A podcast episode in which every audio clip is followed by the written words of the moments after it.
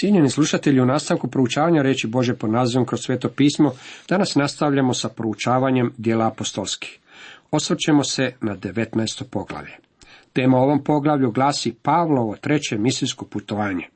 Pavao u Efezu. Pavlovo treće misijsko putovanje počelo je u prethodnom poglavlju u 23. stihu, kad je napustio Antiohiju.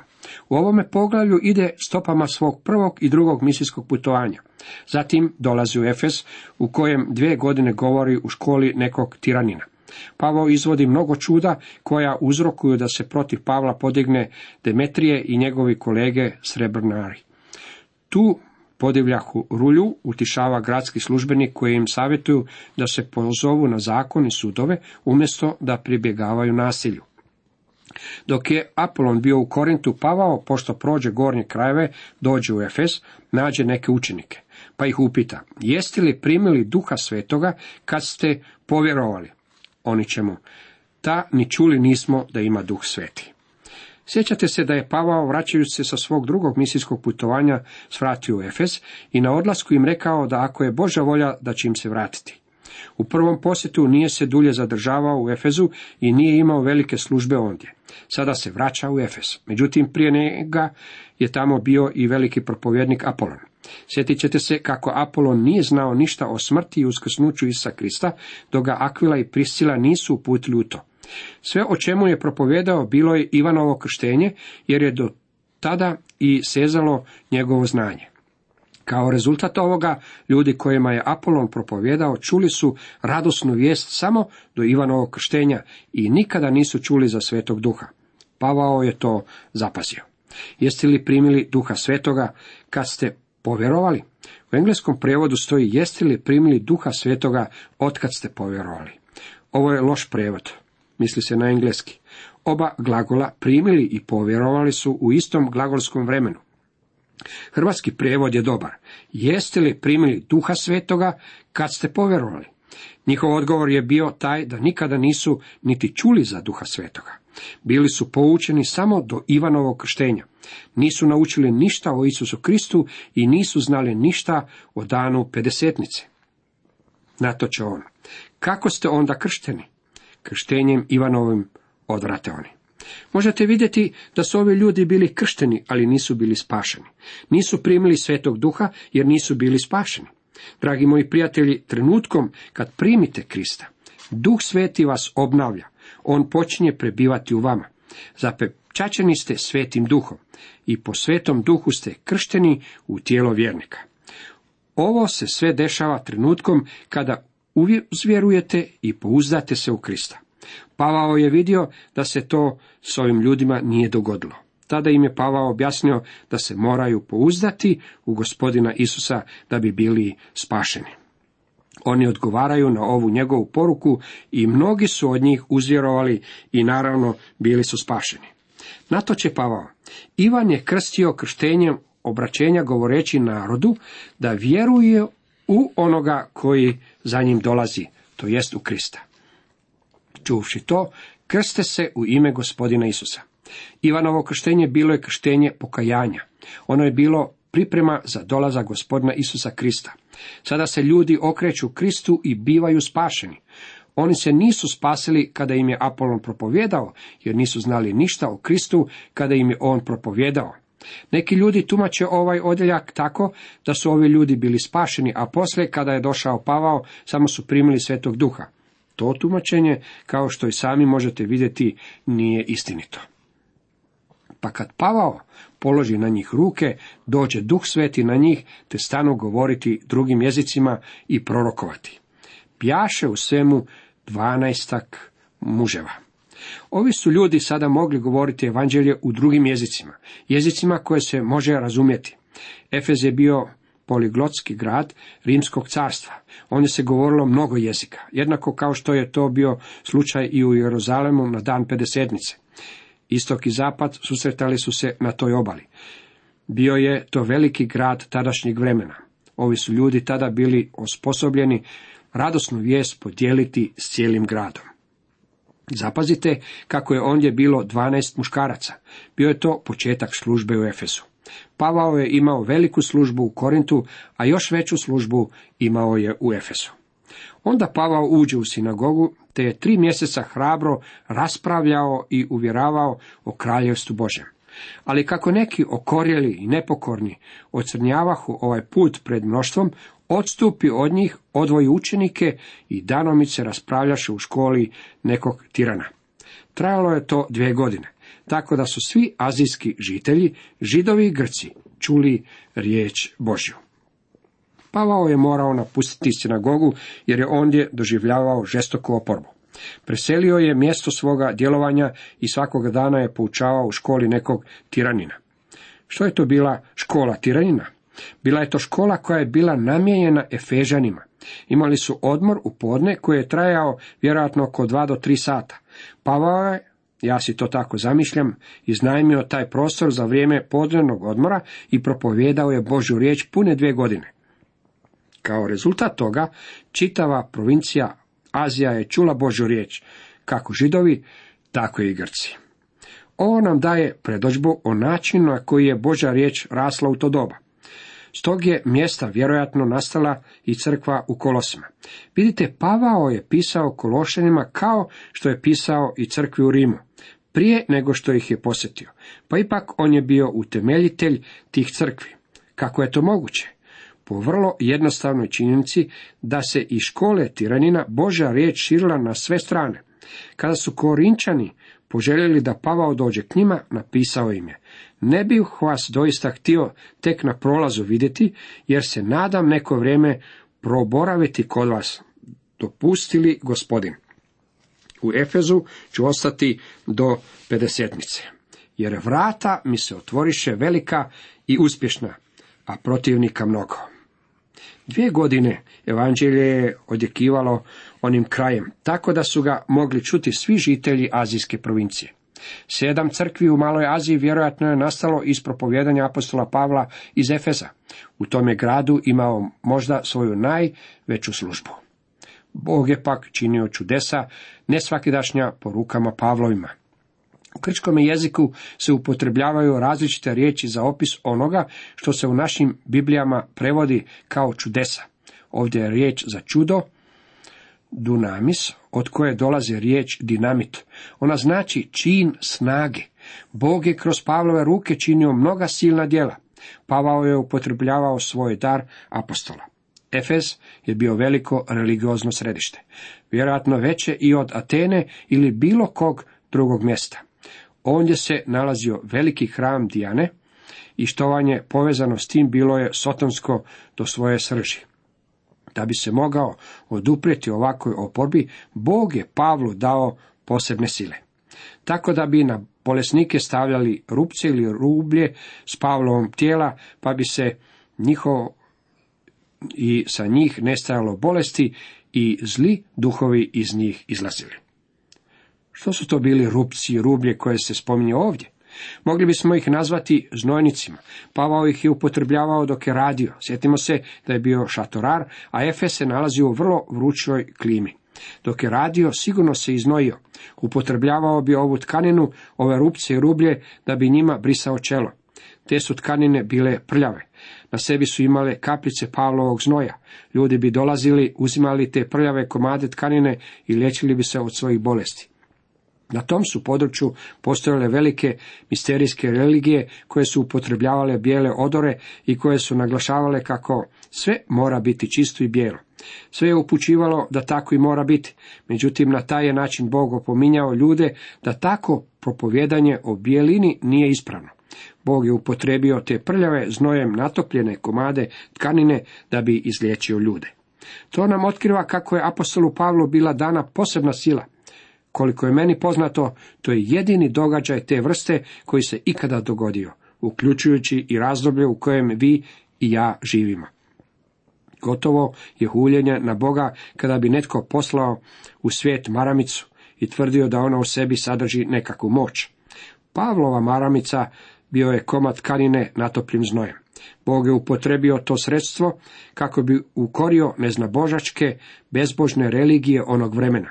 Iz ljudi koji bi uzimali i stavljali na sebe te prljave, znojem natopljene komade tkanine, izlazili bi zli duhovi i liječili bi se od svojih bolesti. Zato i neki Židovi, zaklinjaoci, potukači, pokušaše zazvati ime Gospodina Isusa nad one koji imahu zle duhove. Govorili su, zaklinjem vas Isusom koga Pavao propovjeda. Kad su vidjeli što je učinio Pavao, pokušali su i sami duplicirati njegove poduhvate. Tom prigodom došlo je do specifičnog događaja. To činjaše 7 sinova nekog Skeve, židovskoga velikog svećenika. Zli im duh odvrati. Isusa poznajem i Pavla znam, ali tko ste vi? Zapazite da se radilo o svećenicima. Čak su se svećenici počeli baviti tim stvarima. Grčka riječ za priznajem upotrebljena ovdje je gionosko. Njome se ne želi implicirati na znanje, poznavanje, po vjeri. Ona znači da zli duhovi znaju tko Isus u stvari jest. I čovjek u kome bjaše zli duh, nasrnu na njih i nadjača ih, te oni goli i izranjeni pobjegoše iz one kuće. Na taj su način propali planovi Skevinih sinova da dupliciraju djelo koje je Pavao činio kada je izgonio zle duhove. Planovi su im propali do te mjere da su doživjeli veliko poniženje. Bili su izranjavani i morali su se suočiti s velikom neugodnošću pred narodom.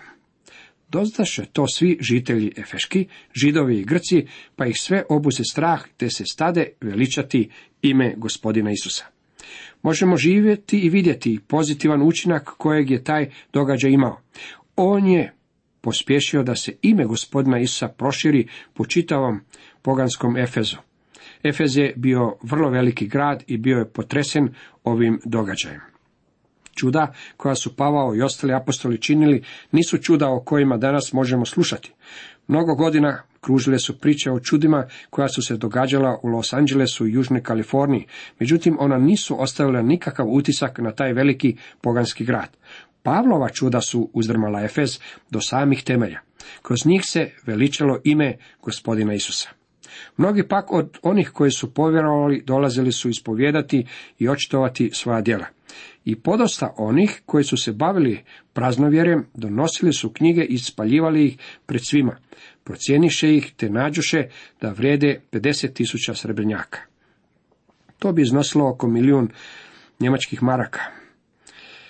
Moram napomenuti da je to bila prava vatra, vatra od 1.000.000 maraka. To je ono što su imali u Efesu. Tako se snagom Gospodnjom riječ širila i jačala. Pošto se to ispuni, Naum i Pavao preko Makedonije i Ahaje otići u Jerusalim te reče, pošto budem ondje, treba će da i Rim vidim. Pošto se to ispuni, drugim riječima, ta iskustva koja je dr. Luka zapazio ovdje, očito je da je Pavlova nakana bila otići u Rim na tom misijskom putovanju. Zanimljiva stvar u svemu ovome je da je on uistinu i otišao u Rim, ali ne na način na koji je to planirao. Onda posla u Makedoniju 2 svojih poslužitelja Timoteja i Erasta, a on provede još neko vrijeme u Aziji. U tom je razdoblju pisao crkvi u Korintu. Očito su Timotej i Erast odnijeli Pavlovo pismo tamošnjoj crkvi. Iako je pismo bilo naslovljeno na crkvu u Korintu, ono je došlo i do ljudi u Makedoniji, što je uključivalo Filipe i Solun, a također i crkve u Ahaji, koje su obuhvaćale Atensku i Korintsku crkvu. U toj je poslanici Pavao napisao da su mu se u Efezu otvorila velika i uspješna vrata, ali da također ima i mnogo neprijatelja. Sada možemo vidjeti da su ti neprijatelji bili sotonski. Efes je bio središte štovanje Sotona. Današnje štovanje Sotone kojem smo svjedoci nije ništa novo.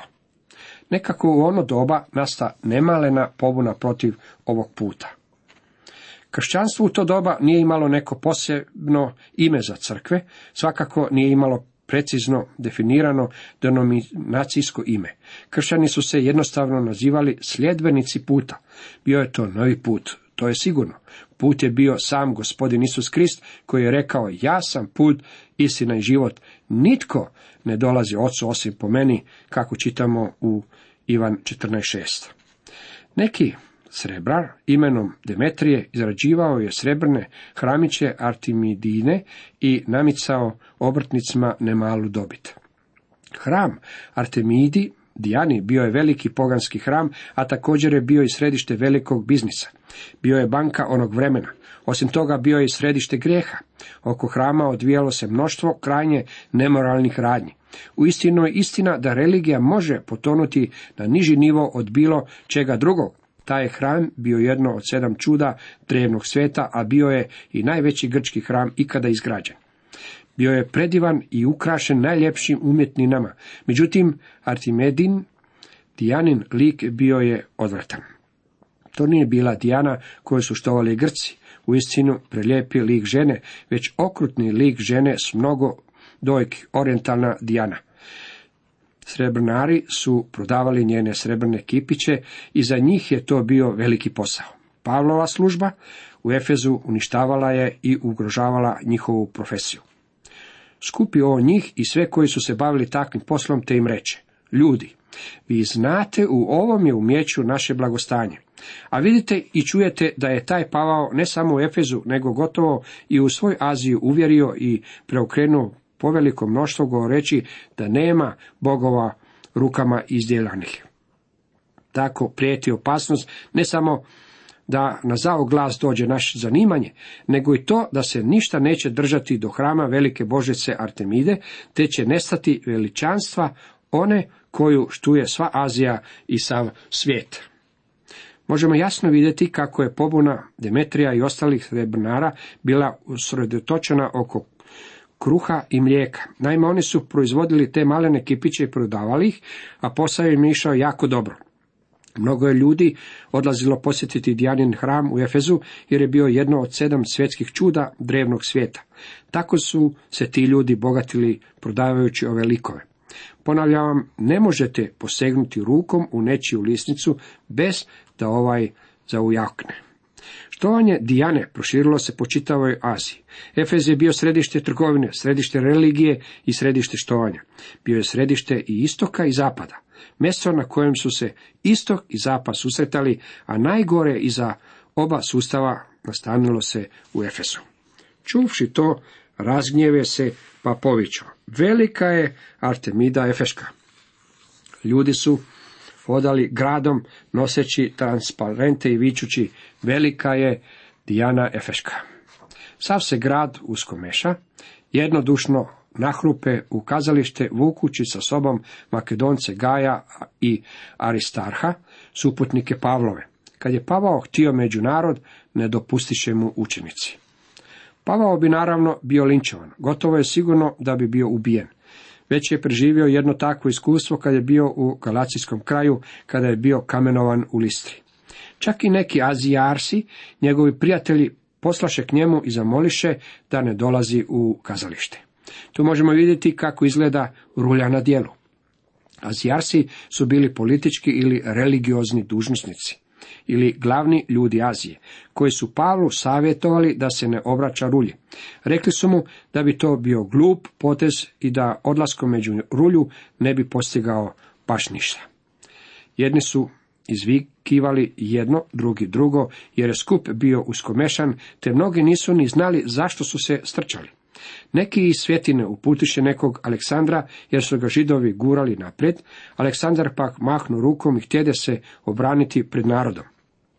Aleksandar je vjerojatno bio obraćenik koji je boravio s Pavlom. Ali kada doznaše da je Židov, udarahu gotovo 2 sata svi u jedan glas: velika je Artemida Efeška. Ovo je tipično ponašanje rulje. Mnogi od njih čak nisu niti znali zašto su se okupili. Međutim, zapazite kako oni ne omogućavaju slobodu govora nikome drugome.